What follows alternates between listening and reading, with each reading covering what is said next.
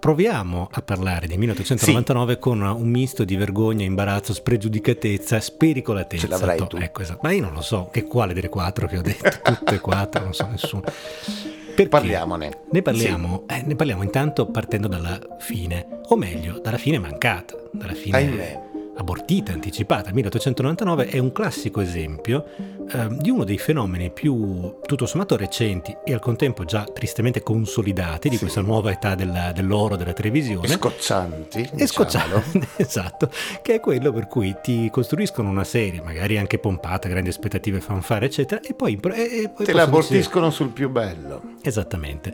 E quindi ti trovi lì, che, che fai? Hai visto questa serie, ti sei appassionato, entusiasmato, stai lì a speculare, in questo caso a speculare cosa sarà, cosa non sarà. Ah, la seconda stagione. E non è la prima. Non è la prima. Noi non è la prima. Abbiamo dedicato un podcast qualche tempo addietro a Raised by Wolves, che oh, so che non devo ricordartelo, è una ferita ancora aperta. Due stagioni in quel caso, della serie diciamo prodotta, eh, ovviamente congegnata da Ridley Scott, di fantascienza. Sempre la fantascienza, però è che qua insomma in qualche maniera c'è. Ecco. In qualche maniera. In qualche maniera. Io non lo so. Prefigurata. Quindi parliamo di una serie, 1899, che già di per sé, se anche, come dire, si fosse completata, era stata pensata per essere una serie in tre stagioni. Sì. Mm.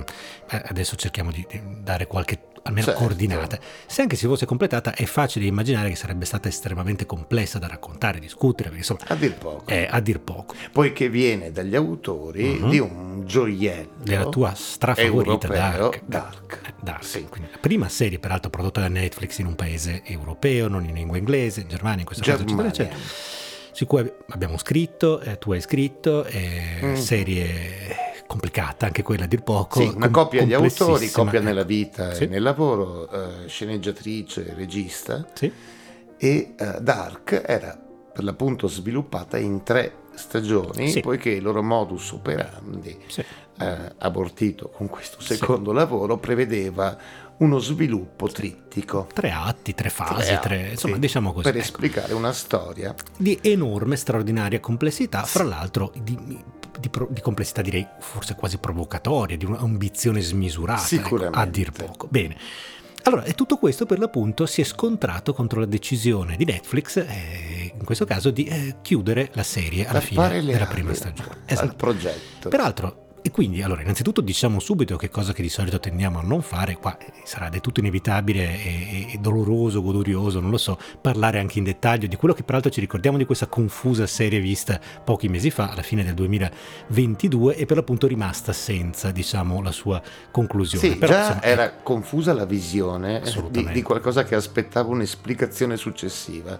Figurati i ricordi di questa visione. Certo eh, Volutamente non abbiamo, come dire, ripassato, yeah. ristudiato, sì. ma perché va bene così. Eh, parliamo di, di quello che in qualche maniera ci è rimasto di questa serie. E io, paradossalmente, a me è rimasto tantissimo. Ah, mi è rimasto buon tanto. per noi. Vai. no, no, ma è tutto a dentro me di scarabei. È dentro di me ed è del tutto inesplicabile e, in, e, indicibile, diciamo.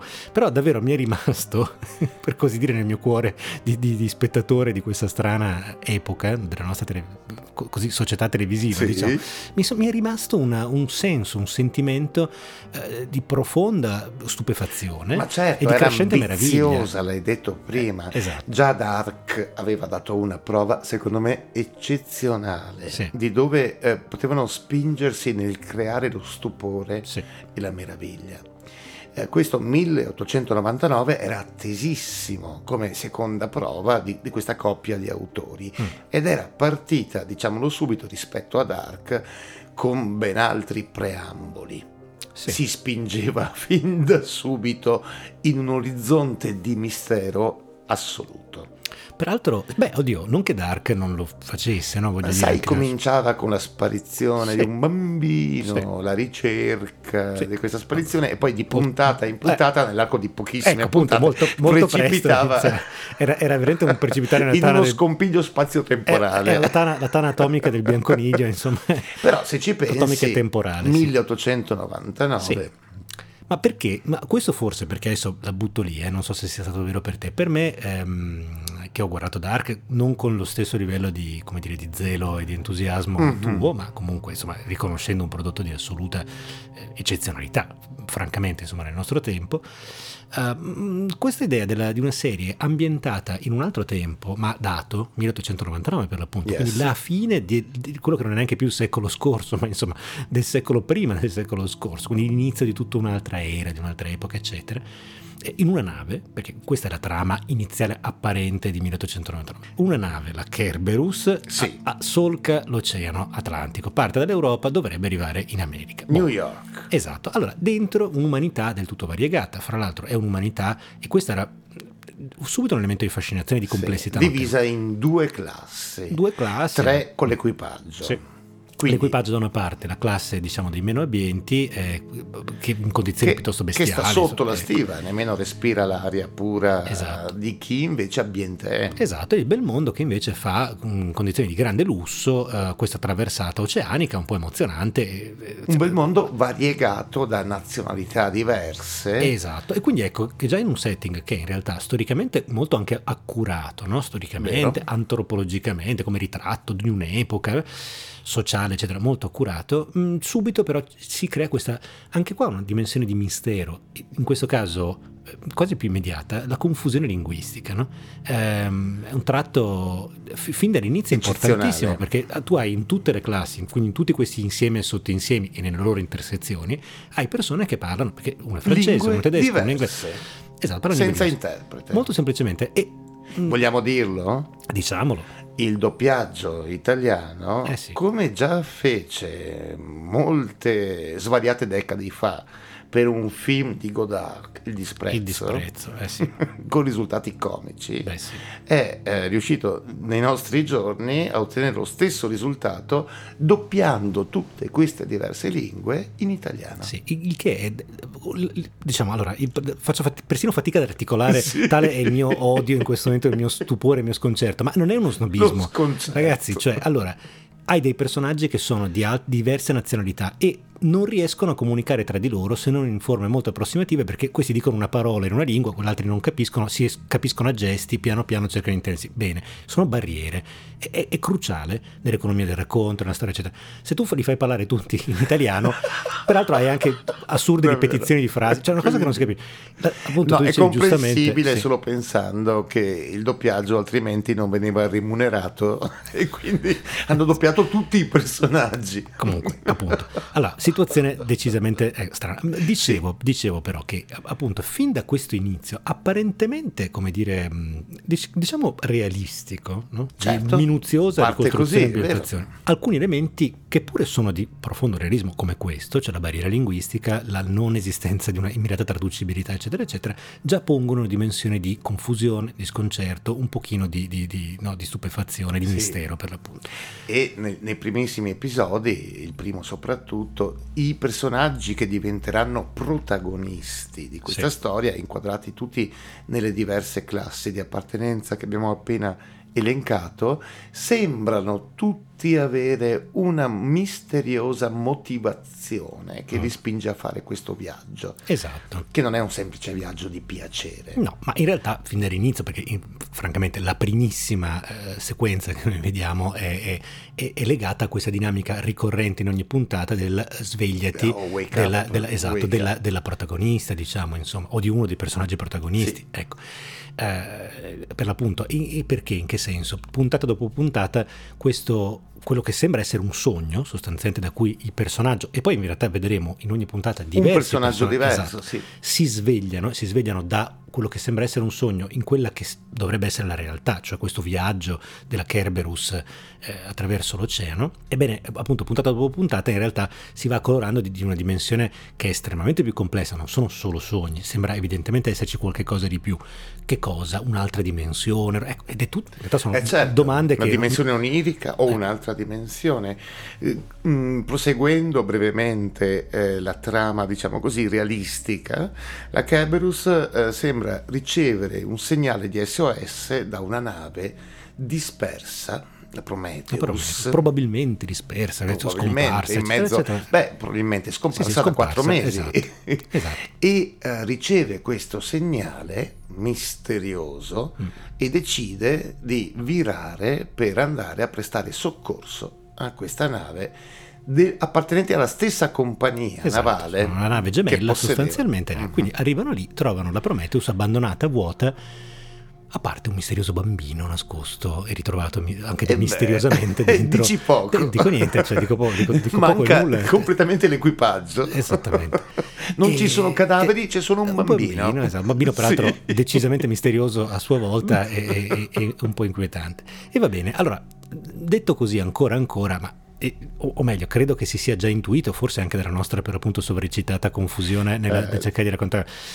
Ma tutto questo non è che l'assaggio, non è che l'introduzione, non è che il livello in realtà basico di un racconto che poi per l'appunto si dispiega in una incredibile pluralità vorticosa eh, di, di- di- di diversi insieme e sottoinsieme del racconto, perché c'è una specie di me- racconto generale che è quello bene o male che Certo. tiene insieme tutti nel 1899. C'è- ci sono dei livelli di racconto individuale che, che sembrano sconfinare nell'onirico, in altri stati di coscienza, in altri tempi, punto di domanda, non lo so, che sembrano riguardare i singoli personaggi, ma che invece poi in qualche maniera sembrano progressivamente unirsi in un racconto, in un racconto di un altro livello. Quindi un Guarda, altro livello rimango coerente, incantato no? ascoltandoti perché hai descritto perfettamente la, la- la- la- sensazione di pathos che accompagna la visione di, Mm. di questi mm, episodi e eh, vi è un insieme anche non solo di diverse realtà, ma di percezioni della realtà per l'appunto Eh, esatto. che ogni volta sembrano sconfessare Mm. ciò che sembra acquisito da parte dello spettatore. La vera realtà di base, di fondo, sembra essere sempre altrove.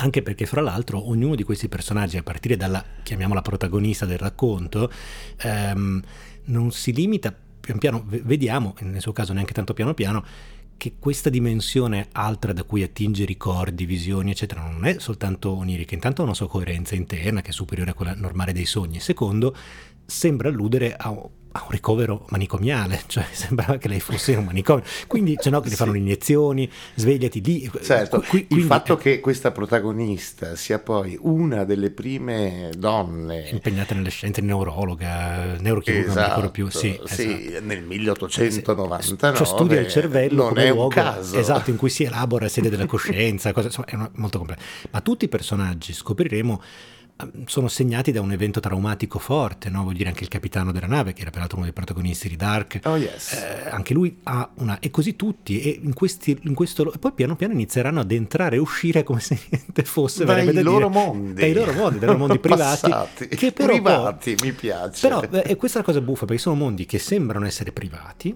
mh, ma che poi invece per l'appunto progressivamente mostrano di appartenere, di essere come sottoinsiemi di, per l'appunto, di un altro mondo che non è quello del sono 1899. mondi paradossalmente condivisibili. Esatto. La memoria passata di uno può essere attraversata poi da un altro personaggio che non c'entra niente. attraversata letteralmente perché Letteralmente. poi vedremo è una rappresentazione visiva esattamente di questo cioè di come per l'appunto sono come epifanie apparizioni eh, in scenari in setting letteralmente una porta che si aprono chiudono cose anche molto, diventa anche molto teatrale a un certo punto La cosa ehm, affascinante è che qualcuno all'interno della nave sembra in Mm. realtà sapere che è una messa in scena Mm. questa nave, questo viaggio, comunicando con un altrove di riferimento e quindi si suppone questo altrove essere la realtà basica finale Sì.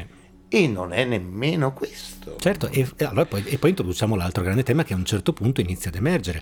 Io lì ovviamente devo dire ho avuto i brividi quando ci si è imbattuti. Allora, c'è un personaggio eh, che, che è quel personaggio misterioso, non, non mi sfugge il nome, forse Daniel, è lui quello, Yes. quello che ha, sì certo è Daniel, che, che è quello che è un, lui possiede uno strano attrezzo, una sorta di telecomando, un oggetto che evidentemente è un oggetto la cui tecnologia non è quella del 1899, con il quale eh, eh, effettua delle regolazioni di questa nave. È Certo, come- anche se ricorda un gioco che da bambini si faceva. eh? No, è vero, è vero, però diciamo è un oggetto che non, non è coerente con È- l'epoca è un'idea 1800. steampunk della tecnologia No, che no, hanno mm, lì. Oddio, allora sì, però sì, no, nel senso che quella è una nave a, a carbone, voglio Eh, dire. sì. Adesso va, va bene tutto, ma quello non è un oggetto tipo... eh, No, è un- è- evidentemente non è un'ucronia un'altra- anni 60, ecco, ha insomma, un altro cioè- modo di funzionare. Eh, appunto, e ad- ti ricordo che a un certo punto fa scomparire la nave e la fa ricomparire da un'altra parte, la, cioè, la- la sposta letteralmente in un altro Vabbè, l'avevamo visto in Lost, dove un'isola scompariva. Certo, tirando una leva. Sì.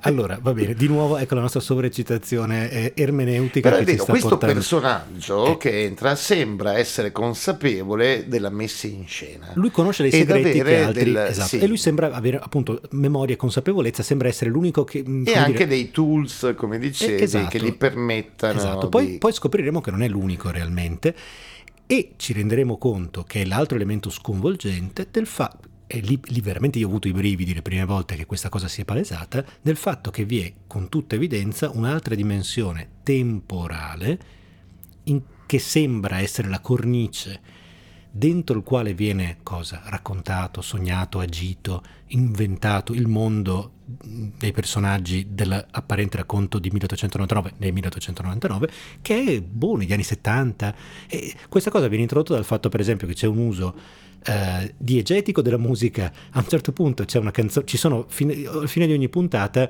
no, ci- si chiude con delle canzoni che sono completamente vero, anacronistiche 70, sì.